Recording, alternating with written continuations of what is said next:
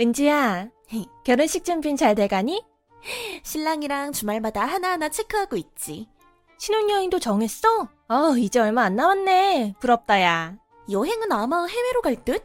이제 얼마 안 남아서 빨리 말해야 할 것 같다. 뭘 빨리 말해? 예지야. 어? 내 결혼식 말이야. 오지 말았으면 좋겠어. 뭐? 너 정말 나랑 좋은 친구인 건 아는데 내 결혼식엔 오지 말았으면 좋겠다고. 아니, 그니까 그게 무슨 말이냐고. 갑자기 뜬금없이 그게 무슨 소리냐고. 이유는 뭔데? 네가 너무 부담스러워. 전에 미정이 결혼식 다음 날 알지? 신랑 친구들이 너 소개시켜 달라고 난리도 아니었잖아. 그게 문제라고? 인생에 한 번뿐인 결혼식 날에 주인공은 내가 되고 싶은데 네가 오면 시선이 네 쪽으로 쏠리잖아. 난 그게 싫어. 미안해. 진짜 그딴 게 이유야? 그럼 내가 화장 안 하고 쌩얼로 갈게. 넌 몸매도 좋잖아. 게다가 화장 안 한 게 더 예뻐. 고작 이딴 이유로 15년 우정을 버리냐? 결혼이 인생의 전부야, 너는?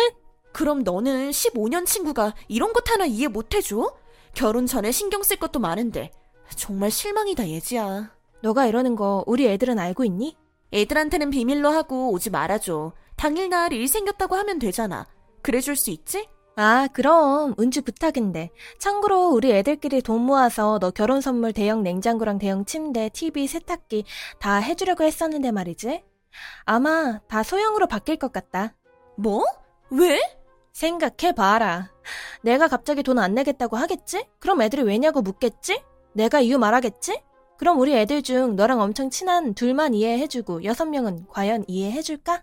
그니까 예지 네가 돈만 보태고 당일날 못 온다고 하면 되잖아. 미안한데 그거 알아? 은서 옆에 같이 있어. 같이 보고 있거든. 은서 화나서 미정이한테 전화하고 있는데 아무래도 내가 너 편이 되는 건 힘들 것 같네. 아니 왜 진작 은사 옆에 있다고 말을 안 해? 은주야 결혼 축하해.